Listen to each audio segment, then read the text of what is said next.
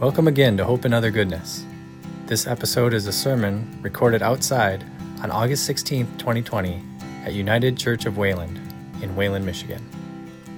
The text for the day is from Matthew 15, where Jesus pushes back on the purity tests of the Pharisees.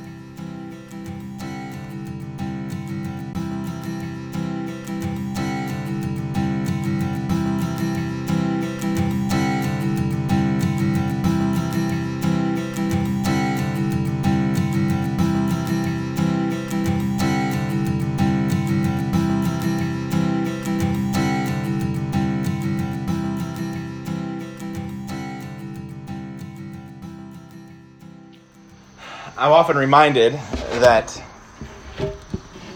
some of these passages that seem, I don't know, seem simple or commonplace to us weren't when they were written or first told. The idea of being ritually clean or unclean was a really big deal. And there were lots of ways to become unclean, and there were very specific ways to be clean in order to eat, in order to worship, to enter the temple, to be in relationship with one another. There are ways you could become defiled, is another word that is used. So it's a really big deal. And Jesus, it seems, the stories that we were given, uh, you know, he cared a little bit about that. And it wasn't so much that he had disdain for the law itself. He says, I haven't come to abolish the law, but I've come to fulfill it. And what he really seemed to struggle with was that the Pharisees, it wasn't so much that they knew the law, that they were fo- focused on the law or even fixated on it, or that they were trying to hold other people to following the law. It had its purpose, it had its place. But it seems like what Jesus was really sort of after, it was the way in which they were carrying it out.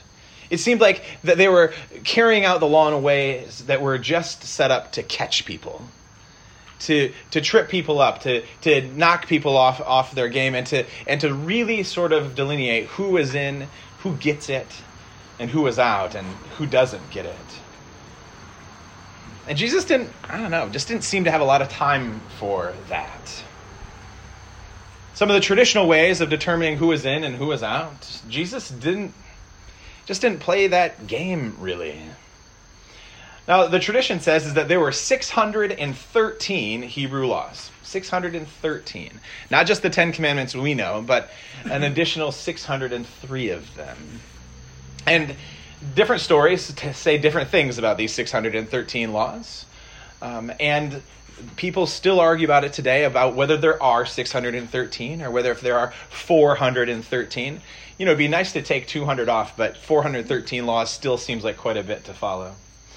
And there's reasons for this. So some of them, they, they some say, is that there are 365 prohibitions or thou shalt nots, and one for every day of the calendar year of the solar calendar.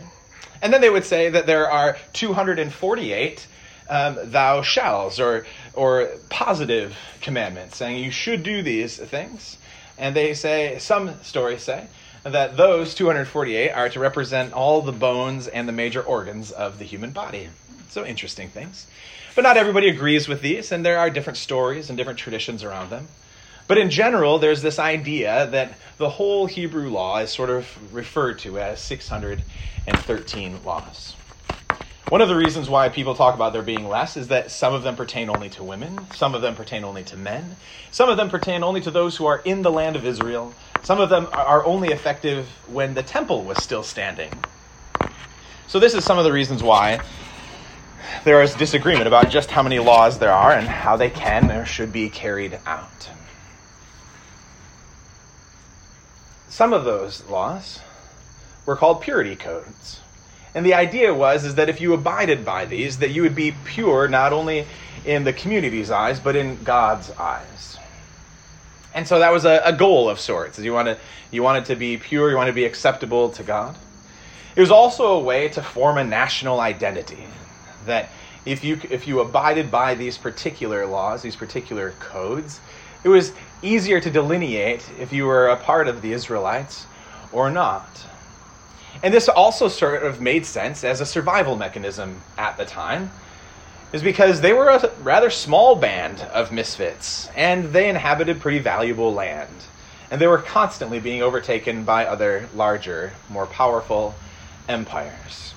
And so it made sense to have these sort of rules of conduct, of, of what became uh, a purity of identity, so that they could keep their identity, because it was tough when you were always being conquered by outside forces. But it seems like even by Jesus' day, and now again, Rome was in charge at this time, they were part of the Roman Empire. It seemed even by Jesus' day that, and maybe for far longer than that, that these purity codes, these laws, ended up getting in the way as much, if not more, than they served a valuable purpose. This is one of the reasons why Jesus famously ate with tax collectors and prostitutes, two groups of people that were ritually unclean. So Jesus was always doing this. Jesus was always out there with the misfit, always bringing people in from the side. The people that in their community were told that they were unclean, unfit, unworthy. Jesus said, Now come to me. Eat with me. Let's hang out for a while. And so he got a lot of flack for it. And perhaps rightfully so. I wonder I wonder what kind of purity tests we put out for one another these days. In the news these days, uh, in our our political commentary, our political universe, as the election continues to be impending upon us and swirl with more fervor, you, we're seeing ourselves, and for a long time, right, kind of sort of put ourselves into two camps. And part of the ways that we know which camp you're in is whether you can kind of pass the conservative or liberal purity test. And in order to do that, you have to hold certain viewpoints. You have to have certain beliefs. And, and the, the more ardently you hold them, the more viciously you're willing to ascribe to a certain set of beliefs, you know, the, the more on the inside you or I happen to be. But we know that it's also causing a lot of trouble. Right? There seems to be as much infighting amongst conservatives and Republicans and infighting amongst Democrats and liberals these days as there is between the two groups because we can't decide who's in and who's out. And if I can just say this bluntly, what a waste of time. Amen. We spend so much time fighting one another about things that might matter that we ignore and have forgotten have never learned how to build relationships. When did it stop being a sign of adulthood, of maturity, to be able to have a reasonable, disagreeing conversation with another adult? but it's difficult these days, isn't it? We hear, we could, I mean, I don't even have to list the different issues or topics. Just pick one in your head and imagine talking to someone who shares the opposing. And that's the whole point right there. The opposing viewpoint. That's how we talk about it these days, right? It's not just a different viewpoint, it's not just an additional viewpoint, it's an opposing viewpoint. And lots of these things are complicated. They involve human lives. Actually, they all involve human lives. And which one of our lives is simple and lacks complexity? But think about the, having the conversation of someone with the opposing viewpoint. Can't you almost imagine your, your, your gut sort of tensing up? Your, your chest getting tight, like it's harder to suck in air because you know it's coming? the opposition is here. I'm just going to risk saying it again. What a waste of time. It's not that there aren't valid disagreements about things that are extremely important. But the ways that we are having the conversations, the ways that they're being carried out, the reactionary responses, does more harm than good, in my mind. So, how do we solve some of these large issues? How do we solve the fact that our country is still riddled with racial discrimination? How do we do that I, I don't know exactly, but I know pouncing on one another isn't going to do anything.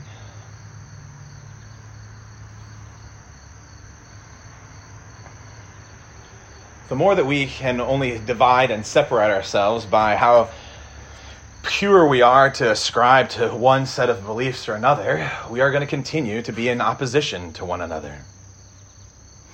And sometimes it seems like the only point is to be in opposition to one another. Now, we all can claim the high ground and say, well, it's those other people. I don't need to be in opposition to them. It's just that they forced me into this position, right? what does it take to have a conversation about life, about how we're living, about how we're voting? What does it take? And believe you me, I'm not immune from any of this stuff. I'm talking about my own experience of trying to have conversations with people who I know are going to vote differently than me in November. But if we can't talk to one another, we are all going down the same treacherous path. And oppositional thinking serves almost nothing other than to perpetuate what already is.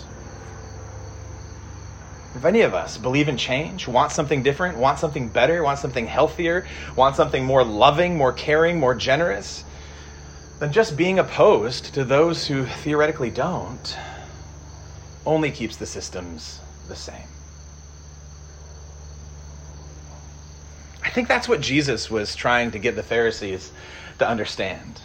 I love the translation that Lily read, but you've hurt the Pharisees' feelings. I love that translation. Because isn't that what gets thrown around too? We're always talking about whose feelings are getting hurt, and it's the problem is is that that's actually important, right? It's actually important if people's feelings are being hurt, but we use it as an excuse to stop having a conversation with one another. And sometimes it's not just about people's feelings getting hurt, it's that people have actually been wounded and hurt and continue to be so for things that are either not their choice or there are choices that are made, but we don't believe in forgiveness anymore. We don't believe in redemption anymore or reconciliation anymore. It doesn't seem like it, anyways. How are we supposed to build a community like a church community if we don't actively believe in something like forgiveness. We're human beings, we're going to hurt one another. It sucks, but it's true, right? If we can't talk about it, if we can't talk about the things going on between us, let alone the larger issues in our country, how are we ever going to build community? I heard recently a, a, brief quote that said, a question was asked to an author, said, So what's at stake um, when we all always have to be right? What's at stake when all of us always have to be right? And the woman responded back. She said, You mean other than community? We can't be community if each of us always has to be right. And of course, if any of us gets asked this question directly, all of us deny it. Nobody claims it. Well, of course, I always have to be right. We don't own it that way. But how often do our behaviors, how often do our anxieties, our fears lead us to be protective and defensive and resistant to anything that doesn't sound like something that looks or sounds like us? Even in our beloved UCC, we are as guilty as anybody else. The thing that seemed to separate Jesus from these purity tests. I had a friend recently ask me, he said, How many purity tests would Jesus pass? I'm sort of like, Probably none. And if he did, it'd only be by accident. Because the idea of purity tests is to divide. It's to divide. It's, it's, to, it's to make in and out, us and them. That's the only purpose of a purity test. And back when it was with the Israelites and their literal safety was on the line, their literal survival was on the line, it did make some sense.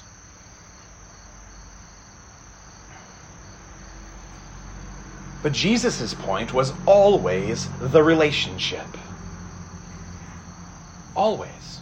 His, his purpose was always the relationship. And the, the God, the God, the triune God, Trinity that we have, we've turned it into some sort of far off doctrine that is sort of a nice thing to say sometimes. But the idea, the depth of it, is that God is relational in God's self.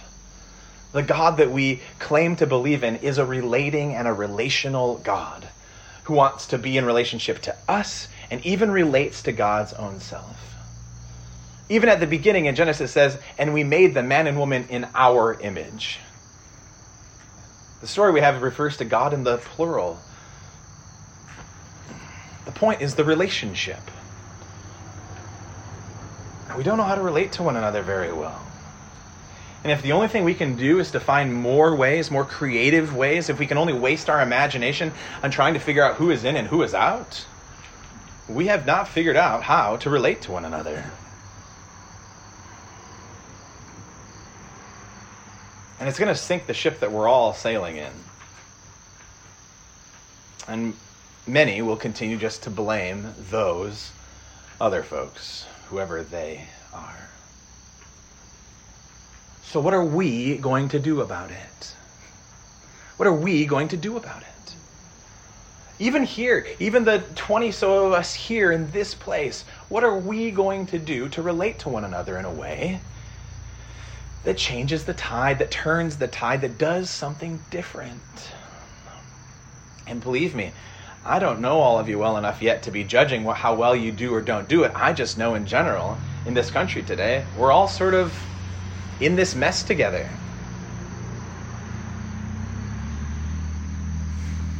How are we going to do it? How are we going to do it differently? Well, one of the simplest things that all spiritual traditions have always taught us is that when you feel your chest getting tight and your stomach starting to turn because you know the opposition, in air quotes, is coming towards you, is to take a deep breath. take a deep breath this conversation is not going to end or start anything that is not going to be able to be reconciled. Take a deep breath. Take a deep breath.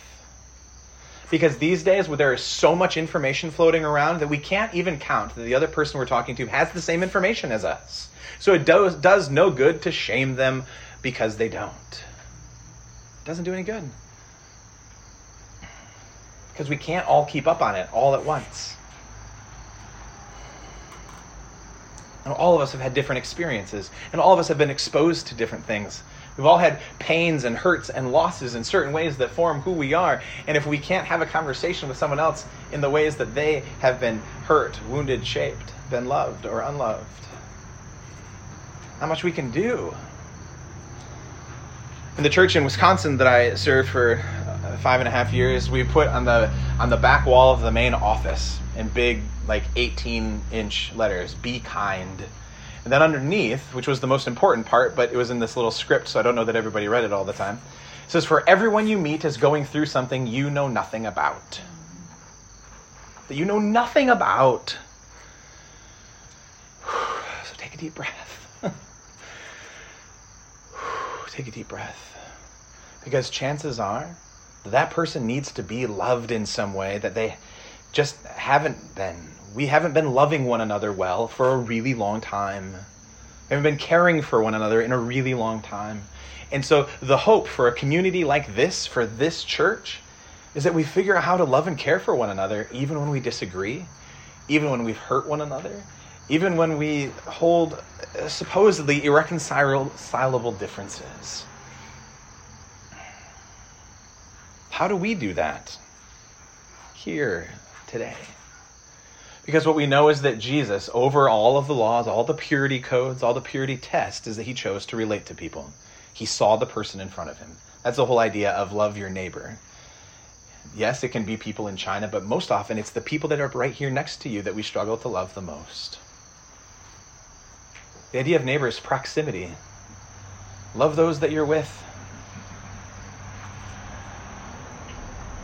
One of the best pieces of advice I ever got was from a friend when uh, I was calling when Jamie and I were newly married.